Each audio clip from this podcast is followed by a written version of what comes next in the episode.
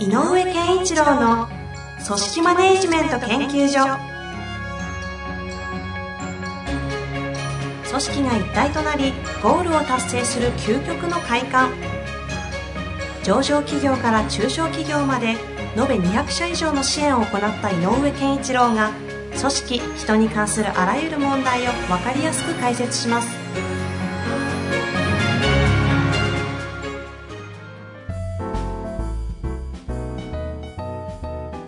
こんにちは、遠藤和樹です。井上健一郎の組織マネジメント研究所。井上先生、本日もよろしくお願いいたします。よろしくお願いします。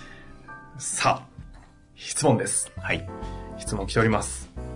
質問、めっちゃ長いです。そう、この間私もその質問来ましたっていうのを見て、はい。メールでいただいてみて、ずいぶん長いなと思って。いやー、嬉しい限りですが、そうよすごいね、濃い真。剣な内容ですよねっ。ていうことですようねん。。背景をすごくしっかりと書かれてる。まあ、というわけで、はい皆さんも少ししばし長めですが、そうですね。お付き合いいただけたらと。はい、ぜひぜひ。で、えっ、と、話、こう、遠藤さんが読んでるのを聞きながら、だから自分なりにはどう感じるかなって思いながら聞いてるといいかなそうですねあとイメージをしていただけたらとはい思います。えー今回はですね、医療品販売セールス41歳の方からご質問いただいております。井上先生、初めて投稿させていただきました。はいいつもポッドキャストをメモ、メモを取りながら配置をしております。論理的かつ感情にも配慮した解釈に聞き直すために発見がございます。ありがとうございます。ありがとうございます。さあ、さて質問になります。はい。他人を気にせず自分の役割に集中することができないのですが、んどのように気持ちを切り替えて、かつ効果的に振る舞えば良いのでしょうか、はいさあ、その背景をご紹介します。弊社は人数規模、パート含めて20人規模の中小零細企業です。社長が親会社からの出向で着任し、組織風土がガラッと変わりました。以前は私から見るとおおらかな職場でしたが、収益改善のため現社長が着任して、およそ4年目に差し掛かり、社長との親和性次第で待遇に違いが出てきました。うん売上高は微増、収益、収益性は横ばいか下方方向。数字上では成功しているとは言い難い状況が続いています。私はリーダーシップに関する研修、それ相応の期待を込められて参加しております。えっとですね、実際私の上司にあたる人は、社長の一存で管理職に抜擢されましたが、部下のマネジメントを行う能力も資質も乏しく、PDCA サイクルを各担当と向き合うこともせず、相性のいい同僚に対して次々に都合のいい例外を設けて、相性の悪い相手に対しては何も向き合うことなく、突然不利な状況に陥れたり、役割を与えなかったりと、私以外の視点から見ても飽きられています。しかし、そういうことは社長の耳には届きませんし、仮に伝えても、研修の流れで他人のせいにするな、自分を変えることが大事なんだと話をそらされてしまいます。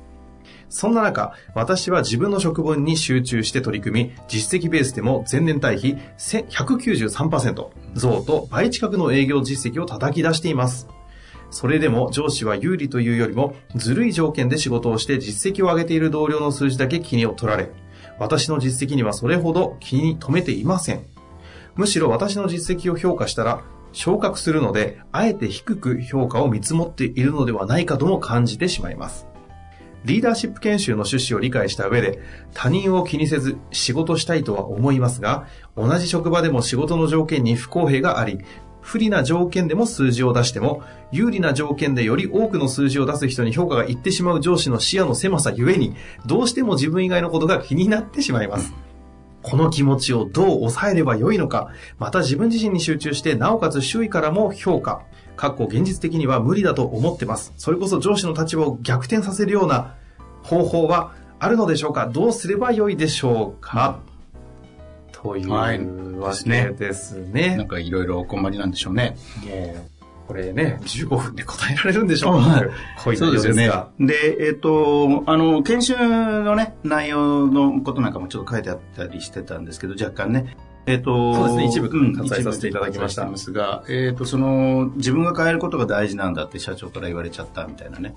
まあ、そのリーダーシップ研修の中でもそういうことを言われてますみたいなことがあったと言います。で、えっ、と、それこそ、基本原則は、やっぱり人は変えられないので、変えたい、何かこの、この環境とかこの状況を変えたいなと思ったら、人が変わることに期待するんではなくて、自分が何か変えられるものはないだろうかということからスタートしましょうっていうのは、やっぱり一般のね、やっぱりある、まあ、ちょっと自己啓発系のあの場所とか、やっぱり心理学の世界とか、いろんなところでそれは言われていて、はい、それは正しいと思います。だからやっぱりベースはこの方が自分で何を変化を起こしたらいいのかなっていうことだとは思う。まあでもこの状況を考えますと、なんかこう、八方塞がりな風になってしまうのもなんかこう、もっともな感じもしますが。うん、で、八方、本当に八方塞がりかどうかを一回、まず検証してほしいんですね。はい。で、えっ、ー、と、このあの質問されている方を批判するわけではなく、えー、そっちの視点で一回見てほしいと思います。うんうのをいくつか整理すると、ええ、まあ一つは、えっ、ー、と、他人を気にせず自分の役割に集中することができないって書いてあります。ご自分の役割っていうのは何なのかっていうのをもう一度、もう一度考えてほしいなと思います、ほうほうほうほうで、えっ、ー、と、リーダーシップの研修に行ってこいと。言われてるということは、何を期待されてるかということも考えてほしい。つまり、自分って、えっ、ー、と、その感情的なことは別にして、この組織の中で自分が担うべき役割は何を期待されているのか、もしくは自分としてはどんな役割を担いたいのか、うんうん、っていうことを役割、機能みたいなところで一回自分を紐解く、紐解いていただきたいなと思いますね。で、まあ、あの、いろんな文文章の流れの中から、まあ、正直言って、この方が一番今望んでるのは、よくやったねと。で、君素晴らしいよというふうに、あのね、193%もやってるので、そうですね。その、えー、それをちゃんとみ、えー、実績というか、えー、やってることに対して、ちゃんとスポットを当てて、評価してくれっていうのが、多分この人の一番言いたいことだと思うんですよね。うん。うん。なんだけど、えっ、ー、と、その裏腹にある他人を気にせず自分の役割を集中するとかっていういうことが出てきているように、他者、他者がどうであるか関係なしに自分のことをしっかりやればいいいいんだっていう方向のモードもある。うんうんでもじゃあ、えっ、ー、と、今言ったように、他者じゃなくてあなたの役割をしっかりやりなさいよと他者を気にせずにって言うけれど、リーダーシップに求められるものって何ですか？って言ったら、違うでしょっていう話、うん、つまり、他者を気にしないとダメでしょっていう。おっとっと、さすが井上先生、無事来ましたね。うん。そうきますか。うん。つまり、リーダーシップ研修に行ってこいと言われてることは、他者を気にしろっていうことなんだよっていうことも、ちょっと一回気をつけた。はあ。まあ、他者を気にするという。か、周りをね、うん、うん、うん。で、周りを巻き込むとか、周りが動きやすくするためにどうしてあげるかとか、えっ、ー、と、先頭に立つってどういうことかとか、要するに、こう、集団の中、組織集団の中の、あなたは、えっ、ー、と、通常者じゃないよね、ということでしょだからそれだけの実力があるんだから、そういうリーダーシップにを身につけたらいいよって言われてんだと思う。ああ、その、一プレイヤーのみに徹するわけでもなく。そう。それで、この方は自分はしっかりできている仕事が、自負もあるでしょう。うんうん、多分して、できてると思います。そうですね、193%ですから。うん、で、多分、この人が一つ誤解しているのは、社長は、えっ、ー、と、エコひいきして何かをしてるわけではないと思うね。あ、そうですか。うん。の方はね、なんか文章ですとそういうふうに捉えてらっしゃる。のよね。はい。でもね、ありました。でリ、リーダーシップ発揮したからって、役職つけてくれないかもって、だから、役職に就くかどうかはもう最後の結論なので、うんうん、あの、結果なので、役職に就くよりも、えっ、ー、と、この人に今求められている、やっぱりこう、他者を巻き込む力とか、そういうのがあった方がいい。でね、で、ここで、えっ、ー、と、じゃあリーダーシップっていうと、自分よりも下っていうものをまとめるみたいなイメージがみんな強いと思うんだけど、はいはいはい、巻き込むって、リーダーシップって別に上から下に発揮するものじゃなくて、下から上に発揮するものでもある。関係ないわけですね。関係ない。全方位ということですか、うん、つまりこう、中心になる人がリーダーだから。物事の。上下という見方よりも、こう、渦の真ん中みたいなイメージですね。だから、この案件に関してはこの人だよねっていう場合があるんで、ね。はいはい。必ずその担当者がリーダーだったりする。あの上下ではなくて。うん、っていうこと、役職ではなくそういうことがあったりする。っていうことは、うん、この人は、上に対してリーダーシップ発揮しなきゃダメなのそのチャンスなのよ、これ。ほこの上に対してのリーダーシップというのは、具体的にっていう。と、えね、そう、そこからに入っていかなきゃいけないんだけど、はい、えっ、ー、と、この方が、もし後輩部下がいたとしたら、えっ、ー、と、もうき自分でも感じてるんじゃないんだろうか。私はいろんな評価者とか、えーと、上司の方とかがとを見ていて、すごく感じるのは、上が、上からは、上から見ていると、下からのほうれん草とか情報が少ないということに対してすごく不満に思ってる人が多いのね。上の立場からすると。上の人。これ上下だと必ずそう。で、下は下で。で分かってくれてないと思ってる。はいはいはい。で、何かっていうと、えっ、と、上から下っていう、もの、物理的にも上から下になものが流れるって印象が強いから、下って上に行く、押し上げるってなかなかこう、エネルギーがいる、いるんでね、実は。でも、ほうれん草って言われてるから報告しなきゃというか、あるんだけれども、実際には簡単ではない、そのエネルギー量はいる。となると、えっ、と、上司にとってみれば、情報がちゃんと来るとか、いう人が、やっぱり重宝なのよ。だから、その、エコひいきかっぽいところもなくはないかもしれないけど、あえてこの方に言いたいのは、もしエコひいきだったら、それはそれでしゃあないじゃないっていうところもあるので、えで、この方がご自身で何か努力するっていうか自分をちょっと行動を変えてみようかなと思うんであれば、この人が上に、上の人にとってとても都合のいいことをしてあげた方がいい。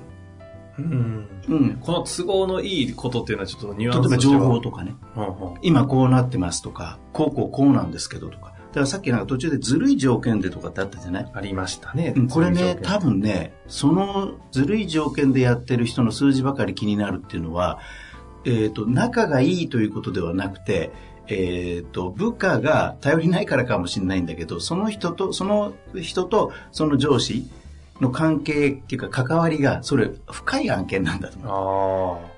まあなんか言い方あると仲良かったりする。仲良かったことも一つあるけど、仲いいからだで結論付けちゃいけなくて、もしかしたら甘えて相談したかもしれない。わかんない。はい。とにかく情報量が違うのよ。うんその、この方、この当事者の、今回質問されてる方が193%やったっていうのは、実はあまり関わりが上司と持たなくても、やり上げちゃったんだと。なるほど。できてるのよ。まあだから実力あるがゆえに、そう女子関係なくできちゃった。できちゃってる。だから、でもそのもう一人の人はうん、実力がこの方よりも劣るがゆえに、利用したかもしれないの、上司を。あ活用したって言った方がいいのかな。ーそうすると上司はある意味では可愛いし、うん感精神的な距離が近づくのね、うん、うん、うん。だから一番重要なのは、せっかくなのでリーダーシップの研修もやられている。で、仕事もできる。で、これから多分、近未来すぐ直近で偉くなるとかはない、役職がつくとかはないかもしれないけど、これだけの実力がある方が組織の中心にいることは大事だと思うので、自分が中心になるという役割をもうちょっと考えてほしい。はあ、なるほどで。中心だから、えっ、と、下じゃないよって言ってるの。上も関係するのよと。はあ、このう下から上の人へのリーダーシップ、うん。この情報だったりっていう役割をちょっと見強直しみると。関わりを、あーあの、関わらせてあげた方がいい。でも確かにこの状態に陥ってしまうと、せ心理的にもなかなか上司と関わりたくなくなっちゃいますよね。うんでもそこをあえて、えっ、と、実は今こうやってて、例えば193%だって、もしかもうやってるかもしれないんだけど、もっとまめに今こういう状況でうまくするとこの辺ぐらいまでいけそうですって情報は、上司もしそれね、本当に実現したらすっごく嬉しいじゃない確かに。着目度が全然違う。で、結果としてすごいねっていうよりは、途中で期待を持たせてくれたとかさ、あまあちょっとずるっこく言えば150%ぐらいいきそうですって、おいいねいいね、頑張ってねって、で、情報いろいろ与えて、実はこういう会社がで、こんなことが今語られているので、こんな提案してるんですよとか、いう話をして、で、どう思どう思います？なんてい意見交換とかしておいあ。て、うんうん。例えばだけどね、で、課長やりました。いや、150どころじゃなかったです。193いきました。これはすごい嬉しいね。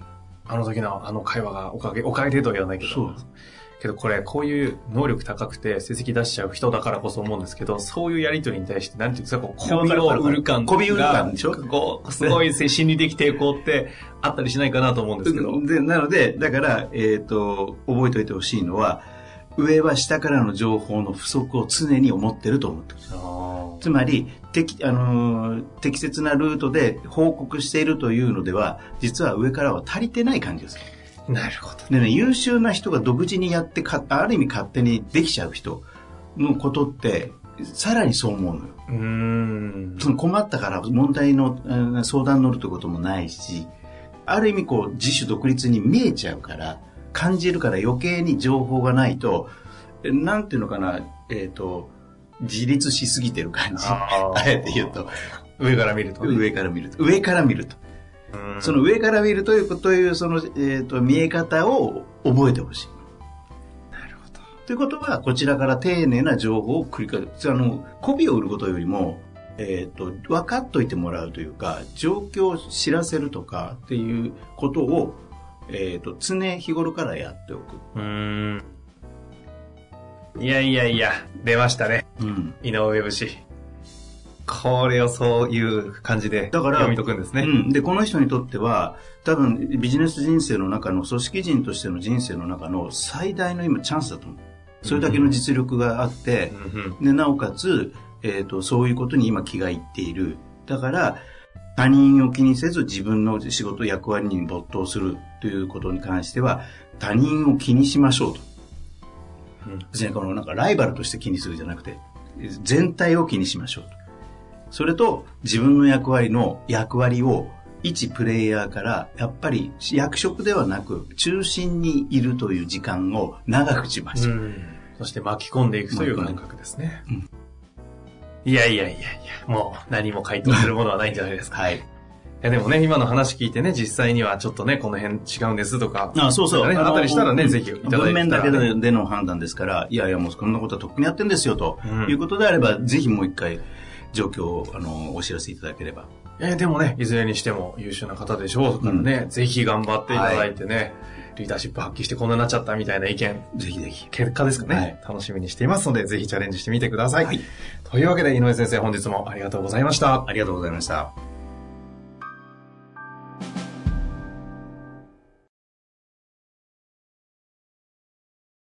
本日の番組はいかがでしたか？番組では井上健一郎への質問を受け付けております。ウェブ検索で人事明快と入力し、検索結果に出てくるオフィシャルウェブサイトにアクセス。その中のポッドキャストのバナーから質問フォームにご入力ください。また、オフィシャルウェブサイトでは無料メルマガや無料動画も配信中です。ぜひ遊びに来てくださいね。